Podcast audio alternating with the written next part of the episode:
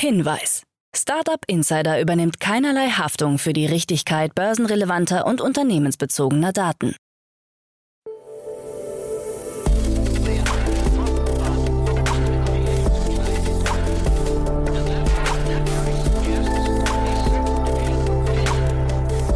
Startup Insider Daily. Morgen Update. Einen wunderschönen guten Morgen und herzlich willkommen zu Startup Insider Daily. Mein Name ist Jan Thomas. Heute ist Freitag, der 10. Dezember. Ja, und das sind heute unsere Themen. Mambu holt sich 235 Millionen Euro und wird zum mehrfachen Unicorn. Seller X holt sich 442 Millionen und übernimmt KW Commerce. Meta testet erstmals sein Krypto-Wallet bei WhatsApp. Das VR-Headset von Apple soll fortschrittliche Gestensteuerung erhalten.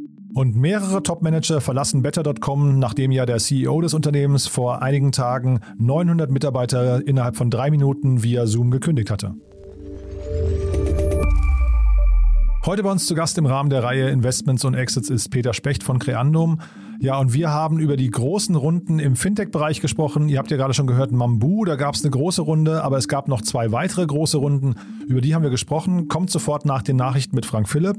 Wie immer kurz der Hinweis vorher noch auf die weiteren Folgen heute. Zum einen um 13 Uhr heute geht es um das ganze Thema NFTs. Ich spreche mit Jan Karnert, dem CEO und Co-Founder von Timeless. Und falls jetzt bei dem einen oder anderen von euch äh, ja irgendwie klingelt, falls der Name bekannt ist, wir haben das neulich schon mit Jenny Dreier von EcoT Ventures besprochen. EcoT Ventures ist dort eingestiegen. Jenny ist auch die Lead-Investorin und das Unternehmen, was machen die eigentlich?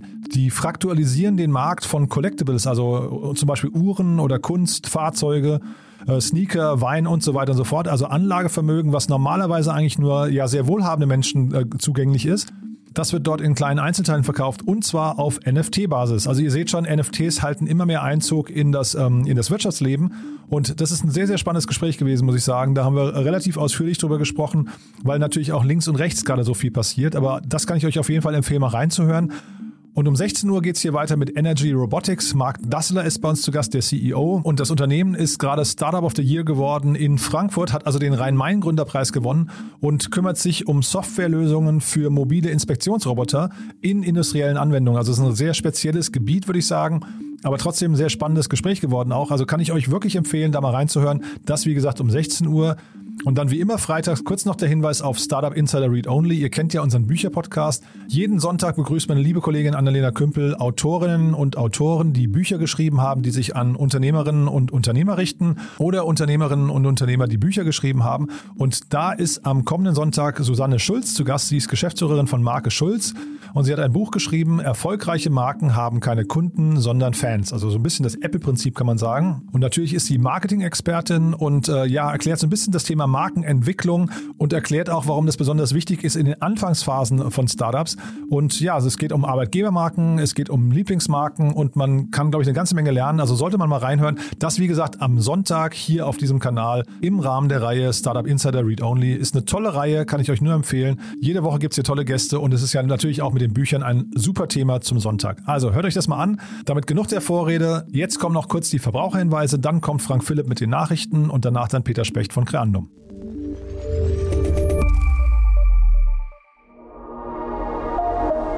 Werbung diese Folge wird präsentiert von Safdesk, der Buchhaltungssoftware für Selbstständige und Kleinunternehmer. Mit Safdesk erledigst du deine Buchhaltung einfach und schnell. Konzentriere dich auf dein Business und automatisiere deine Prozesse mit der digitalen Buchhaltungssoftware. Behalte deine Finanzen stets im Blick und konzentriere dich mehr auf deine Kunden, denn mit Safdesk bleibt mehr Zeit für das, was wirklich wichtig ist. Du und dein Traum. Sichere dir jetzt 100% Rabatt auf die ersten sechs Monate auf www.cevdesk.de slash startupinsider.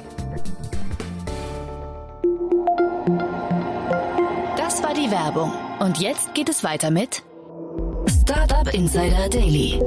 Nachrichten. Berliner Fintech Mambo wird mehrfaches Unicorn. Das Fintech Mambo ist dank einer neuen Finanzierungsrunde zum mehrfachen Unicorn aufgestiegen. Bereits Anfang des Jahres steckten mehrere VCs aus dem Silicon Valley umgerechnet rund 110 Millionen Euro in das Unternehmen. Damals überschritt der Firmenwert die magische Schwelle von einer Milliarde Euro, wodurch Mambo in den Kreis der Unicorns aufstieg. Nun hat sich das Berliner Fintech weiteres Geld gesichert und von Investoren noch einmal 235 Millionen Euro eingeworben. Eingestiegen ist der schwedische Private Equity Investor EQT und die bestehenden Investoren, darunter der Netflix-Finanzierer TCV und Bessemer Venture Partners, haben sich ebenfalls an der Finanzierungsrunde beteiligt. Im Zuge dessen stieg die Bewertung Mambus auf 4,9 Milliarden Euro.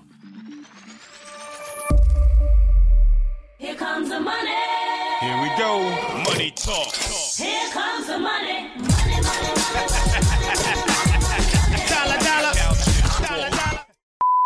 SellerX erhält 442 Millionen Euro und übernimmt KW Commerce. Das Berliner Startup SellerX hat gestern verkündet, dass es 442 Millionen Euro an Fremd- und Eigenkapitalfinanzierung eingesammelt hat. An der Runde haben sich die belgische Investmentfirma Sofina, BlackRock und Victory Park Capital beteiligt. Der Aggregator von E-Commerce-Shops und Amazon-Marktplatzhändlern steigt damit innerhalb kürzester Zeit zum Unicorn Unicorn auf, denn SellerX ging erst im August 2020 als europäisches Pendant zum US-Unternehmen Thrasio an den Start. Neben der Mega-Finanzierung verkündete das Unternehmen außerdem die Übernahme von KW Commerce, einem der weltweit größten Private-Label-Verkäufer bei Amazon. SellerX wurde von Philipp Triebel und Malte Horisek gegründet und ist nach eigenen Angaben Marktführer in Europa.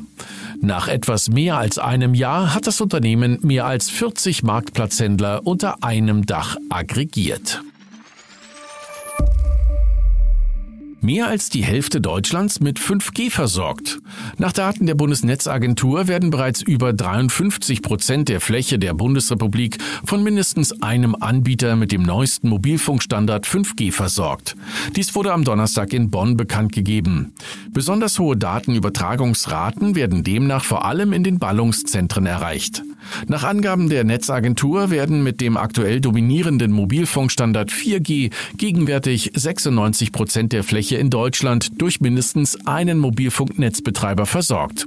Der Vorgängerstandard UMTS oder 3G spielt dagegen fast keine Rolle mehr. We are leaving. We, we are leaving. We are leaving. Top-Manager verlassen Better.com. Vishal Garg, Chef des Kreditstartups Better.com, kündigte am 1. Dezember hunderte seiner Mitarbeiterinnen und Mitarbeiter. Innerhalb von drei Minuten wurde dabei insgesamt 900 Personen das Arbeitsverhältnis beendet. Wie Business Insider berichtet, kündigten nun auch drei Top-Manager des 2016 gegründeten Startups, mutmaßlich als direkte Reaktion auf die Zoom-Kündigungen. Die Führungskräfte sollen aus den Bereichen Marketing, Kommunikation und PR kommen. Ihre genauen Namen wurden bislang nicht genannt. Better.com hat die Abgänge nicht kommentiert. Apple erreicht Aufschub bei App Store Änderungen. In dem aktuellen Rechtsstreit zwischen Apple und Epic Games ist es Apple offensichtlich in letzter Minute gelungen, eine per Gerichtsurteil verordnete Lockerung der App Store-Regeln aufzuschieben. Ein US-Berufungsgericht ist Apples Argumentation gefolgt und sieht die Gefahr, dass dem iPhone-Konzern bei einem Fehler erheblicher Schaden entstehen könne. Aus diesem Grund wurde die Umsetzung der Änderung, die am Donnerstag in Kraft treten sollte, zunächst gestoppt. So könne Apple weiterhin durchsetzen, dass digitale Güter wie etwa virtuelle Artikel von Spiele-Apps ausschließlich über den App Store verkauft werden. Ein Hinweis zu alternativen und günstigeren Kaufmöglichkeiten dürfe man dabei aber nicht verbieten. Apple warnte, dass böswillige Entwickler Nutzerdaten dank der Änderung missbrauchen könnten, wodurch ein Schaden für Verbraucher drohe und die Integrität der App Store-Plattform gefährdet sei. Meta testet sein Crypto-Wallet bei WhatsApp. Ausgewählte US-Nutzerinnen und Nutzer des Crypto-Wallets Novi können nun über WhatsApp Geld verschicken und empfangen.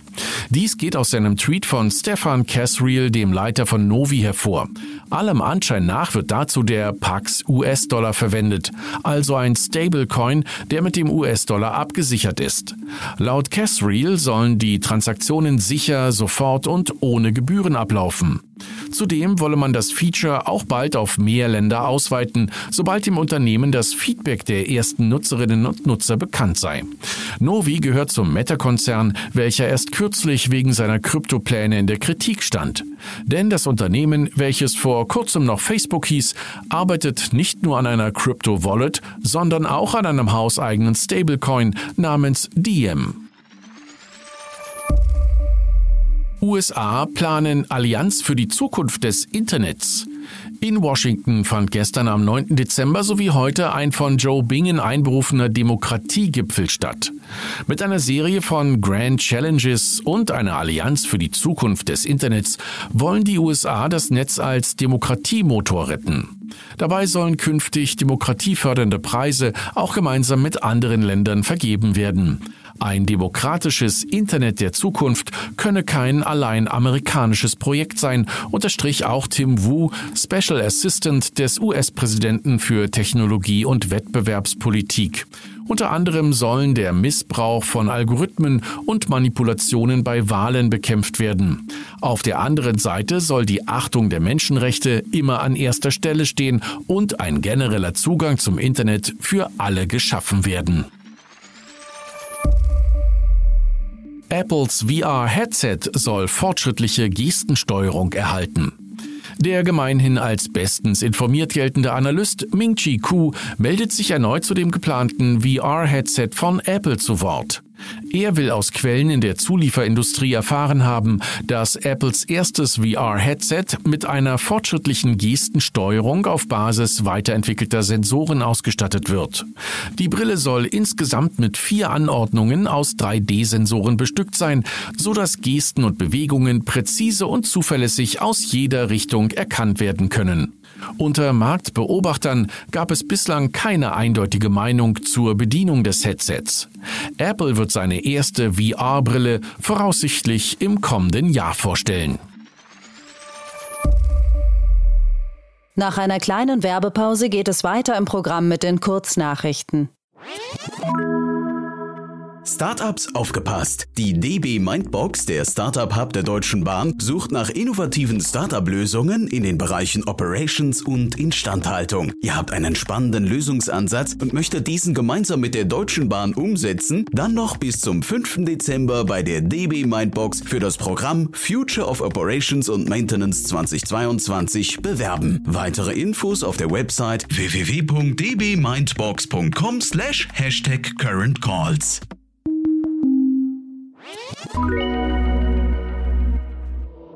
Startup Insider Daily. Kurznachrichten. Die EU hat die bis 2022 geltende Regelung verlängert, der zufolge Verbraucher in allen 27 EU-Staaten sowie in Island, Liechtenstein und Norwegen keine Roaming-Gebühren zahlen müssen.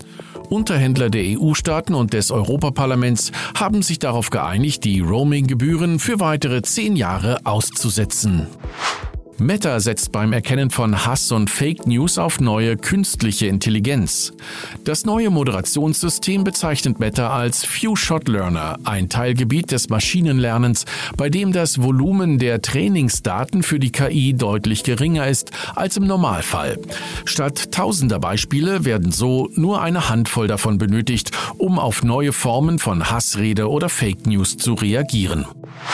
Um Instagram für Kinder und Jugendliche sicherer zu machen, soll bald der chronologische Feed zurückkehren. Das teilte der Instagram-Chef Adam Mossery laut The Verge überraschend im Rahmen einer Anhörung vor dem Subkomitee des US-Senats mit. Demnach arbeitet das zum Facebook-Konzern Meta gehörende Unternehmen derzeit an einem Feed, der Beiträge wieder zeitlich sortiert anzeigt. Ein neuer Bericht legt nahe, dass Minderjährige auf Instagram relativ einfach an Drogen gelangen können. Zwar versucht Instagram Hashtags, die Namen von Drogen enthalten, zu entfernen, trotzdem scheint das kaum ein Hindernis zu sein. Nach Eingabe von bei Xanax war ein vorgeschlagener Account direkt ein Dealer, der das Medikament an andere vermittelte. Die Crowdfunding-Plattform Kickstarter plant die Entwicklung eines eigenen Open-Source-Protokolls. Das neue Protokoll soll im Wesentlichen eine dezentralisierte Version der Kernfunktionalität von Kickstarter schaffen, heißt es in der Ankündigung des Unternehmens. Seine Pläne gab Kickstarter Anfang Dezember 2021 auf seiner Website bekannt. Und das waren die Startup Insider Daily Nachrichten vom Freitag, den 10. Dezember 2021. Jetzt geht es weiter im Programm mit Investments und Exits. Achtung, Risikohinweis. Startup Insider übernimmt keine Gewähr für die Richtigkeit börsenrelevanter Informationen und spricht keinerlei Anlageempfehlungen aus. Startup Insider Daily, Investments und Exits. Heute mit Peter Specht von Creandum. Präsentiert von InVenture, deiner Plattform für mittelbare Investitionen in Venture Capital Fonds. Erhalte bereits ab 2500 Euro Zugang zu einer bisher verschlossenen Anlageklasse.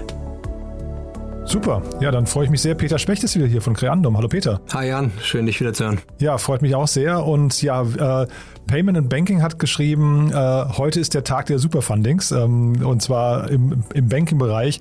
Und zwei Themen davon besprechen wir. Eins davon sogar von euch. Das finde ich ganz großartig. Aber bauen wir den Spannungsbogen noch ein bisschen auf, bevor wir darüber reden. Lass mal kurz äh, über Creandum sprechen. Ein, zwei Sätze zu euch. Vielleicht, wer seid ihr, was macht ihr? Gerne, kurzer Recap. Ähm, Grandum ist ein Early Stage Venture Fund. Wir machen Seed und Series A. Ähm, Grandum äh, investiert in äh, sowohl B2B als auch B2C Companies ähm, äh, mit Fokus auf Europa, ursprünglich aus den Nordics, ähm, aber mit Offices in, in Stockholm, Berlin, San Francisco und London und haben Companies früh gebackt wie Spotify, Klarna, iSettle oder hier in Deutschland zum Beispiel Trade Republic, oder Taxfix oder Cargo One. Mhm. Also ihr habt wirklich ein gutes Händchen und einen sehr guten Ruf und äh, taucht auch immer wieder auf. Also das merke ich schon, dass äh, in vielen Runden, die wir hier besprechen, ist dann Creandum irgendwie mit drin.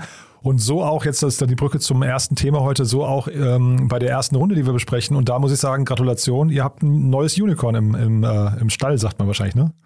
Ja, äh, freuen wir uns natürlich sehr, sehr drüber. Ähm, ist tatsächlich gar kein neues Unicorn, weil es in, in diesem Jahr schon zum Unicorn äh, das stimmt, Anfang des wurde. Jahres, ne? Anfang ja. des Jahres, mhm. genau. Aber es ist immer schön, wenn was von Unicorn zu äh, äh, Multi-Unicorn wird. ja, ähm, Unicorn ist ja auch so fast so ein bisschen jetzt schon, schon überstrapaziert. Ne? Es kam ja gerade die, der, der große äh, Atomico-Report raus, wie viele Unicorns jetzt allein in diesem Jahr entstanden sind. Ich glaube, in Deutschland waren es alleine 19 Stück, wenn ich es richtig im, im Kopf habe. Ne? Ja, deshalb, ähm, nee, also vielleicht starte ich einfach mal damit. Mhm, ähm, es geht, wie du gesagt hast, um Pleo, eine dänische Company, ähm, ist eine Portfolio-Company von Crandom. Äh, Crandom hat damals vor vier Jahren die Seed-Runde angeführt und die machen eine Firmenkarte für Unternehmensausgaben, äh, also spe für Spesen und Reisekostenabrechnung auch und die ermöglicht es, äh, KMUs schnell und einfach ihren Mitarbeitern Firmenkarten zu geben, und äh, damit können die bezahlen und dann die Abrechnung und Expense-Prozesse deutlich zu vereinfachen und zu digitalisieren. Mhm. Ich bin selber ein Kunde natürlich ähm, und spart tatsächlich viel Zeit und, und Aufwand. Und das sehen, sagen wir, Investoren auch so und Kunden auch so und deshalb ist eine Company, die, die schnell wächst und äh, gerade eine Series C Extension geraced hat und heute announced hat. Das war ähm, eine äh, nach der nach der 150 Millionen Series C, die sie äh, von Thrive und Bank Capital im Juli geraced haben, jetzt eine 200 Millionen Dollar Series C Extension äh, auf eine Bewertung von 4,7 Milliarden Dollar geraced haben. Und die neuen Lead-Investoren sind äh, Core2 und äh, Alcyon Capital. Und es ist ein klassischer Fall gewesen, wo das extreme Interesse an der Series C, ähm, wo viele Leute schon Anfang des Jahres sehr großes Interesse an der Company hatten, hat es dann möglich gemacht, so kurz ähm, nach, der, nach der letzten Runde und nach einer sehr guten Entwicklung in der Zwischenzeit noch eine sehr große ähm, Round Extension von 200 Millionen dran zu hängen. Und ähm, man hätte diese Extension nicht, nicht zwingend raisen müssen aus dem Kapitalbedarf, aber ähm, sind jetzt mit dem Funding in einer sehr komfortablen Situation, aggressiv in die weitere europäische Expansion zu gehen und, und weiter sozusagen Market Leadership voranzupushen und auch in weitere Länder zu expandieren. Ähm, als nächstes stehen vor allen Dingen äh, Österreich, Finnland, Niederlande, Frankreich und Portugal auf dem Programm. Und heutzutage sind sie insbesondere schon in, in UK, ähm, Irland, Dänemark natürlich als ihre, ähm, als ihr Zuhause, sowie Schweden und Deutschland ähm, sehr aktiv und haben dort eine, eine, eine sehr beeindruckende Wachstumsrate ähm, erzielt. Ich glaube, also sie haben vielleicht noch so ein bisschen Background zu geben. Es, ähm, was heißt beeindruckende Wachstumsrate? Ähm, äh, die gewinnen aktuell circa bis zu 1000 neue Kunden pro Monat. Bis 2025 will Pleo die eine Million aktive Nutzergrenze knacken ähm, was natürlich schon eine, eine, sehr hohe Zahl ist und im SBB-Bereich ein, ein, sehr starkes Growth über die letzten Jahre wirklich gezeigt hat und damit freuen wir uns natürlich sehr, ähm, wo die Company heute steht und ähm, über das Announcement. Und wenn du sagst, du bist Nutzer, bedeutet aber im Prinzip Creandum ist Nutzer, ne? weil das ist kein B2C-Modell. Genau, Creandum ist Nutzer, man, die verkaufen an eben KMUs und, und Creandum ist im Endeffekt mit äh, etwa 30 Mitarbeitern ein KMU.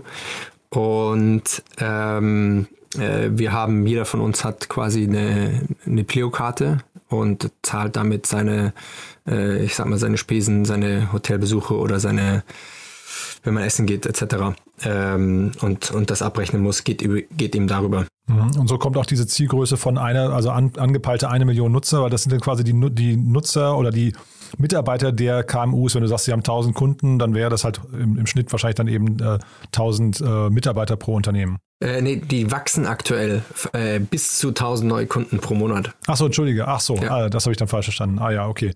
Ähm, und sag mal ganz kurz, ähm, die, diese Runde jetzt, du sagtest gerade, sie hätten kein Kapital gebraucht, also man hätte das nicht zwangsläufig machen müssen.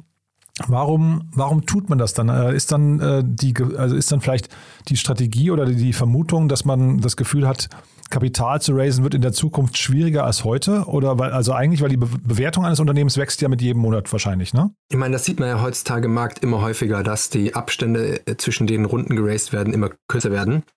Und wenn äh, eine Company wie Pleo im, im Juli 150 Millionen eingesammelt hat, dann reicht dieses Geld länger als bis jetzt, was fünf Monate sind. Sondern man sammelt als Unternehmen ja typischerweise für die nächsten 18 bis 24 Monate Runway ein. Äh, manchmal auch mehr. Und es ist aber immer häufig ein Zeichen davon, dass eine Company sehr stark wächst und sich sehr gut entwickelt, wenn in so kurzer Zeit eine, eine noch größere Runde von äh, großen, guten Investoren angeführt wird, weil das eben äh, bedeutet, dass man das Gefühl hat, mit noch mehr Kapital noch schneller wachsen zu können und noch schneller zu expandieren. Und das ist der Grund, warum man das dann auch macht, um zum Beispiel noch mehr Länder gleichzeitig aufzumachen, um noch höhere Penetration in Märkten zu erreichen, um das Produkt noch weiter auszubauen, um einfach schneller und aggressiver äh, vorgehen zu können. Ja, das habe ich mir fast gedacht. Also im Prinzip die eine Frage war eben, ob der Kapitalmarkt, ob dieses, sag mal, sehr, ähm, sehr positive Zeitfenster sich jetzt gerade vielleicht ein bisschen schließt mit den Opportunities, aber zeitgleich eben auch ähm, die Frage, was heißt das eben für ein Unternehmen? Du hast es jetzt quasi schon beantwortet. Man muss sich dann zu noch mehr oder zu noch schnellerem Wachstum committen, ja? Genau, ich meine, ähm, Startups versuchen meistens so schnell wie möglich zu wachsen und Kapital ist häufig ein Faktor, der das, äh, der das enabled. Und mit mehr Kapital kann man da, da noch mehr voran pushen und noch mehr machen. Und ähm, deshalb stimme ich dir da absolut zu. Und ähm, wir haben hier in Deutschland Moss. Ähm, äh, ist das ein direkter Wettbewerber, würdest du sagen? Ist das ziemlich genau das gleiche Modell oder gibt es da noch Unterschiede? Mm, es gibt gewisse Unterschiede im Produkt, aber es ist äh, ein Wettbewerber, die äh, sagen wir, vom Produkt einen leicht anderen Ansatz haben, aber die grundsätzlich, äh, grundsätzlich dasselbe, ein ähnliches Ziel haben, sagen wir es mal so. Das heißt, und die würden sich jetzt wahrscheinlich in verschiedenen Märkten auch treffen. Also man ist ja für Moss wahrscheinlich erstmal auch ein tolles Signaling. Äh, also beide sind hier schon mal Partner im Podcast gewesen, deswegen ähm, äh, kann ich da ganz, glaube ich, ganz unvor äh, oder unbefangen drüber sprechen. Aber wahrscheinlich, wenn der eine in einem Markt äh, irgendwie eine große Runde dreht, dann ist es ja für den anderen wahrscheinlich hinterher, wenn er nicht total schlechte Zahlen hätte, ähm, wahrscheinlich ein, ein, ein, guter Rückenwind auch, ne? Ja, es zeigt grundsätzlich, wie, wie attraktiv der Markt ist. Genau. Ähm, dass es mehrere Player gibt, die die gutes Funding dort raisen und, und gut wachsen und wie auch wie nachgefragt das Produkt ist und, und der Need bei den Kunden. Und es ist ja, es ist ja nicht nur Moss, also es gibt auch, wenn man auf Europa guckt, in dem Markt mehrere Spieler, wie zum Beispiel Spendesk, ähm, die haben auch circa knapp 200 Millionen geraced aus Frankreich. Ähm, Soldo, die äh, circa 260 Millionen Dollar geraced haben, sowie auch eine neue, äh, so ein Moss und die auch einiges geraced haben, noch eine, eine Reihe anderer kleinerer Player. Und ähm, Pleo hat jetzt dann knapp 400, etwas über 420, 430 Millionen geraced.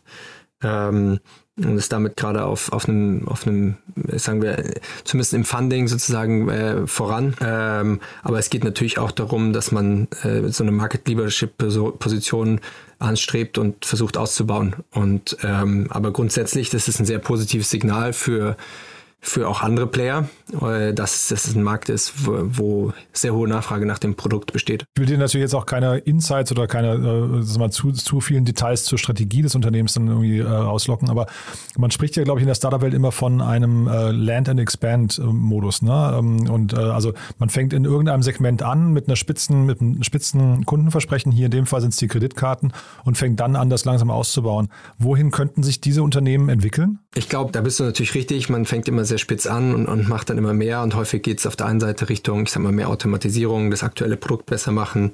Aber ich glaube, in dem Bereich äh, gucken alle damit einfach noch mehr der zentrale Teil quasi von der, von der Finanz- und Accounting-Funktion zu werden. Ähm, von den Leuten, die es einfach benutzen können. Ähm, und was es im Detail sein wird, wird man sozusagen in den nächsten zwei, drei Jahren äh, sehen, in welche Richtung es sich wirklich entwickelt. Ähm, aber alle streben natürlich immer äh, auch, äh, auch Expansion im Produkt an, ja. Und jetzt hatte ich mich ja vorhin, wie gesagt, geirrt mit den, mit den 1000 Kunden, aber zeitgleich die Frage war ja, diese eine Million Nutzer, die ihr anstrebt, das sind quasi die, die Mitarbeiter der, der Unternehmen. Ja, also das ist quasi das, wenn man so möchte, also es ist kein B2B2C-Modell, aber es, es hängen quasi die Nutzer, sind die Mitarbeiter. Sind dann hinterher die attraktivsten Kunden eben auch die mit den, mit den meisten Mitarbeitern oder ist so ein Creando mit 30 Mitarbeitern genauso, äh, genauso attraktiv? Ähm, kann ich kann ich dir in dem Fall jetzt sozusagen nicht beantworten. Ja, äh, grundsätzlich ist natürlich im SM, also generell, wenn man als äh, an SMEs verkauft, mehr Mitarbeiter interessant, weil man höhere ACVs hat. Äh, also höhere Contract Values pro Kunde. Allerdings ist es auch häufig schwieriger, an große Kunden zu verkaufen. Die haben manchmal auch spezifische Needs, die sie erfüllen müssen und das Produkt äh, muss erweitert werden für die, man muss mehr abdecken. Das heißt, je, je, größer die Kunden sind, die man verkauft, desto besser entwickelt muss das Produkt meistens sein. Und wenn man, ich sag mal, an kleinere Kunden oder an kleinere SMEs zum Teil verkauft, ist der Vorteil auch, dass die Sales-Zyklen meistens schneller sind, dass man auch im Produkt noch nicht so advanced sein muss. Und manchmal, der SMI-Markt ist ja schon ein bisschen unterschiedlich von auch, ich sag mal, wenn man Enterprise geht und was man wirklich an Enterprise-Kunden, ich sag mal, einem Siemens verkaufen kann versus einem, einem SMI ist ja auch, auch häufig unterschiedlich und hat unterschiedliche Anforderungen. Deshalb kann man jetzt nicht per se sagen, dass mehr Mitarbeiter der bessere Kunde ist, aber auf jeden Fall der Kunde, der, der mehr Geld bringt, weil in, in vielen Fällen im SMI-Bereich wird, wird auf einer Mitarbeiterbasis gecharged oder einer Kartenbasis. Oder, ja. Also ich glaube, den Markt müssen wir auf jeden Fall im Blick behalten. Da passiert so viel wahrscheinlich. Und ich würde mal vermuten, ohne es jetzt zu wissen, dass Moss sich wahrscheinlich auch demnächst meldet, dann mit, mit, einer, mit einer Runde. Das ist ja äh, wahrscheinlich jetzt wirklich der, mit, mit der heißeste Markt gerade. Ne? Nichtsdestotrotz, der andere Markt, den wir heute besprechen, der ist auch heiß und das ist nochmal Couture, ne? Ähm, genau, Couture ist da auch involviert. Ähm, und zwar, es geht um die Firma Monzo, eine Neobank. Die haben gerade 500, eine 500 Millionen Dollar Runde auf eine äh, Valuation von 4, 4,5 Millionen Dollar announced. Und ja, Core2 scheint Gefallen am europäischen Fintech-Markt gefunden zu haben und ist ja auch als neuer Investor dabei. Allerdings wurde die 500 Millionen Runde von Abu Dhabi Growth Fund angeführt und auch Alpha Wave, ein US-Investor, ein weiterer ist ebenfalls dazugekommen. Und Monzo ist wahrscheinlich so N26 äh, Revolut ähm, Competitor, kann man wahrscheinlich sagen, ne? Exakt, ist ein direkter Competitor zu N26 und, ähm, und Revolut, macht also mit, mit kleinen Unterschieden sozusagen mehr weniger das gleiche in der Neobank, digitale Bankenplattform für Konsumenten. Äh, Monzo kommt ursprünglich aus London und wurde 2015 gegründet. Ist auch in der Zeitlinie, sagen wir, ähnlich wie ein N26 und ein, Revolut unterwegs. Und die, die Runde ist insbesondere auch interessant, da sie ein, ein starkes äh, Recovery-Signal ist, äh, nachdem Anfang des Jahres auch noch äh, Fragen im Raum stand, zumindest in der Presse, äh, wie es für die Bank weitergeht, wie gut es der wirklich geht. Ähm, da man auch gehört hat, dass durch Covid-Lockdowns und anderes essentielle Kartenzahlungsumsätze weggefallen sind und ähm, die auch davor schon äh, eine letzte Runde im, äh, im Februar, äh, die sie geraced hatten, ähm, sogar eine Downround geraced haben auf eine 1,6 Milliarden Dollar Bewertung, wohingegen äh, die letzte Runde davor auf einer 2 Milliarden äh, Bewertung war. Und was auch sozusagen sehr positiv für Monzo jetzt ist, ist, dass die hatten auch einen, einen Wechsel im, im Management-Team. Der Gründer Tom äh, hat das Unternehmen Anfang des Jahres verlassen und äh, sie scheinen jetzt sozusagen wieder auf, einem, auf einer Growth Trajectory zu sein. Äh, die Revenues haben sich innerhalb dieses Jahres verdoppelt. Der neue ähm, CEO Anil, der auch jahrzehntelange Industrieerfahrung bei Visa und Standard Chartered und Capital One mitgebracht hat, und zuvor MontoS geführt hat und jetzt sozusagen neuer CEO geworden ist, scheint bislang äh, dort das ja, wieder auf sehr guten Kurs gebracht zu haben und das Wachstum eben mit einer Verdopplung auf ein sehr gutes Niveau gebracht. Und was man auch hört, ähm, du hast vorher gefragt, Richtung äh, eigentlich ja Diversifizierung vom Produkt. Ähm, das sieht man auch hier sehr viel, dass quasi es Diversifizierung von Revenue Streams gibt durch stärkeres Pushen, ist immer von Business Accounts, Premium Accounts, aber auch, dass sie sich angucken, die Produktpalette äh, zu erweitern und, und äh, Expansion Richtung Krypto auch sozusagen auf, auf der Produktpalette äh, bald ansteht. Und das, das Wachstum, also ich hatte auf der Webseite gesehen, äh, 5, 5, also fast 5,8 Millionen Kunden haben sie. Das klingt natürlich erstmal spektakulär und sie, sie bekommen jeden Monat 100.000 Kunden dazu. Dann aber, wenn man das mal sich genauer überlegt, ist das also aufs Jahr hochgerechnet ja gar kein so stark, also das klingt jetzt ein bisschen despektierlich, ne? 100.000 Kunden im Monat, aber ist jetzt nicht mehr so ein starkes Wachstum eigentlich. Ähm, Siehst du, sie, also würde man in dem Fall noch auf das gucken oder guckt man eher auf das absolute Wachstum von 100.000? Also ist das prozentuale Wachstum vielleicht gar nicht so relevant? Doch, absolut prozentuales Wachstum ist sehr relevant. Ähm, ich glaube, man muss wahrscheinlich auf zwei Sachen hier gucken. Das eine ist das Userwachstum, was 100.000 Kunden sein kann. Das andere ist äh, das Umsatzwachstum. Ähm, und äh, da sie zum Beispiel, wenn sie auf neue Monetarisierungsstreams einführen, äh, vielleicht im Umsatzwachstum eben stärker performen als im Userwachstum. Aber ich stimme dir dazu, ähm, äh, dass es ein, sehr guter Punkt ist und das absolute Userwachstum dort ähm, nicht mehr so äh, explosiv ist. Ja, also klingt jetzt so ein bisschen bizarr, ne? Also 100.000 Nutzer im Monat, da würde sich wahrscheinlich manch einer extrem drüber freuen, aber es ist halt dann ein bisschen abgeflacht irgendwie. Ähm, und du meinst jetzt quasi den, den Umsatz pro Kunden, dass wenn der nach oben geht, dann ist es zumindest eine, eine mögliche Alternativstory, die man da entwickeln kann. Genau, wenn der Umsatz pro Kunde hochgeht und du aufgrund also deiner existierende Kundenbasis mehr monetarisieren kannst, kannst du ja deine äh, Gesamtumsätze eben entsprechend steigern und ist auch sozusagen ein, ein Faktor, der, der sehr attraktiv sein kann.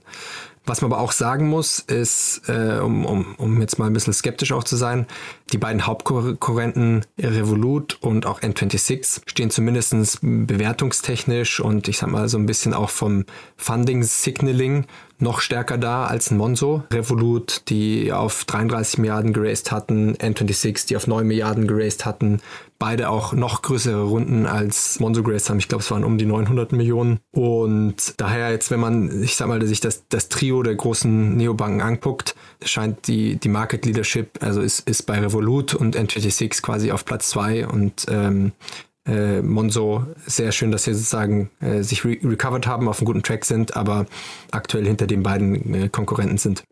Und wenn du jetzt spekulieren würdest, ich weiß nicht, ob das überhaupt machbar ist, aber äh, ist, ist so ein Monzo jetzt schon ein potenzieller Über Übernahmekandidat? Also es ist ja wahrscheinlich so der schnellere, der schnellere Gewinn, ne? wenn wir jetzt einen Revolut uns angucken oder vielleicht, ich weiß gar nicht, ob ein Klarna in diesen Bereich auch nochmal rein will. Die sind ja auch irgendwie in, in, in Europa zumindest eine Riesennummer. Wage ich gerade keine Prognose zu machen, ehrlich gesagt. Ich meine, man kann ja ebenso argumentieren, dass sie jetzt auch eine gewaltige Größe erreicht haben, dass es nur noch sehr, sehr wenige Firmen gibt, die, die sich leisten können, sie zu übernehmen. Ja? Ähm, wenn man eine Company für, ich sag mal, 500 Millionen oder Milliarde ist nochmal ein ein anderes äh, als jetzt eine Company, die 5 Milliarden groß ist. Heißt, es gibt nur noch sehr wenige. Aber inwiefern dort Konsolidierung Sinn machen würde, mh, hm, weiß ich nicht. Gut, wäre jetzt auch wirklich nur ein Blick in die Glaskugel. Ne? Du Peter, ich wollte dich nochmal eine Frage äh, zu Pleo ähm, oder beziehungsweise eigentlich zu Creandum fragen. Und zwar, du hast ja vorhin gesagt, ihr seid seit der Seed-Runde dabei gewesen. Ja? Wie wie identifiziert ihr, anhand von welchen Parametern identifiziert ihr so ein Team, was dann irgendwie, ich weiß nicht, fünf Jahre später zum, zum mehrfachen Unicorn äh, wird? An der Seed ist natürlich immer ein Tick schwieriger als, als zur A oder zur B, weil es we noch weniger Traction gibt und ich sag mal harte Metriken und Zahlen, auf die man sich verlassen kann. Aber ich glaube, auf ähm, auf was wir immer sehr stark gucken, ist natürlich Gründerteams. Ähm, und bei Pleo war es ein Gründerteam mit sehr starken Gründern und Expert Knowledge in, in dem Bereich auch, die sich im Fintech-Bereich sehr stark auskennten.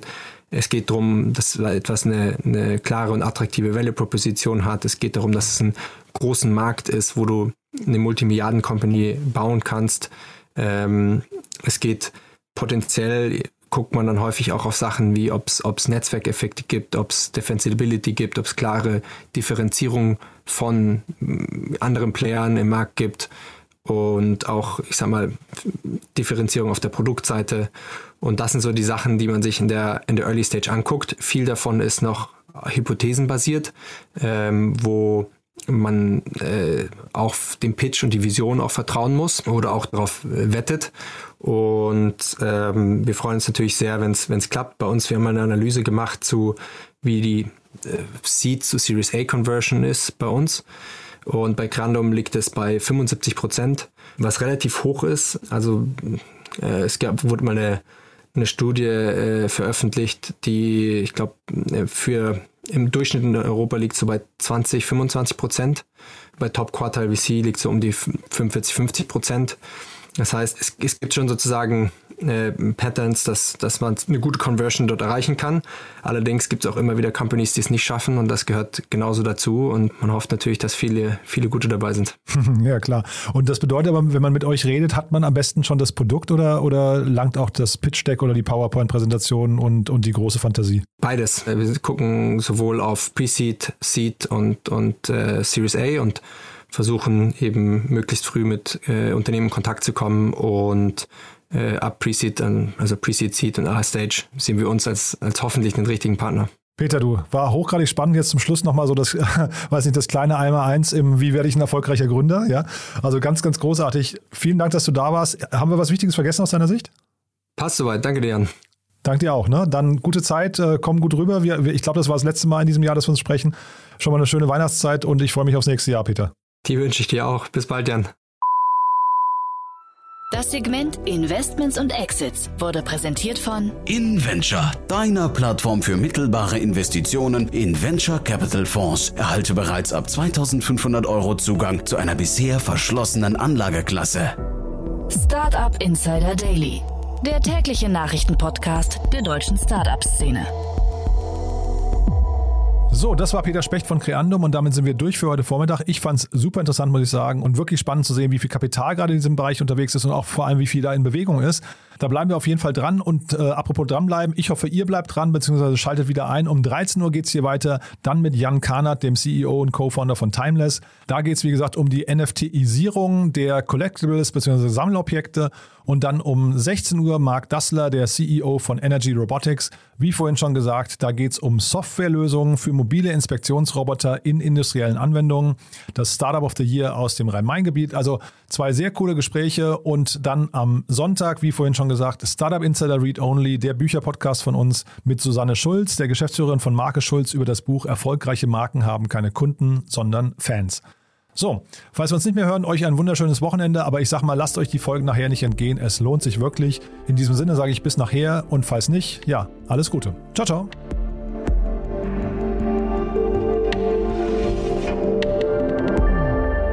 Diese Folge wurde präsentiert von Safdesk, dein Partner für smarte und digitale Buchhaltung. Sichere dir jetzt 100% Rabatt auf die ersten sechs Monate auf www.safdesk.de slash startupinsider.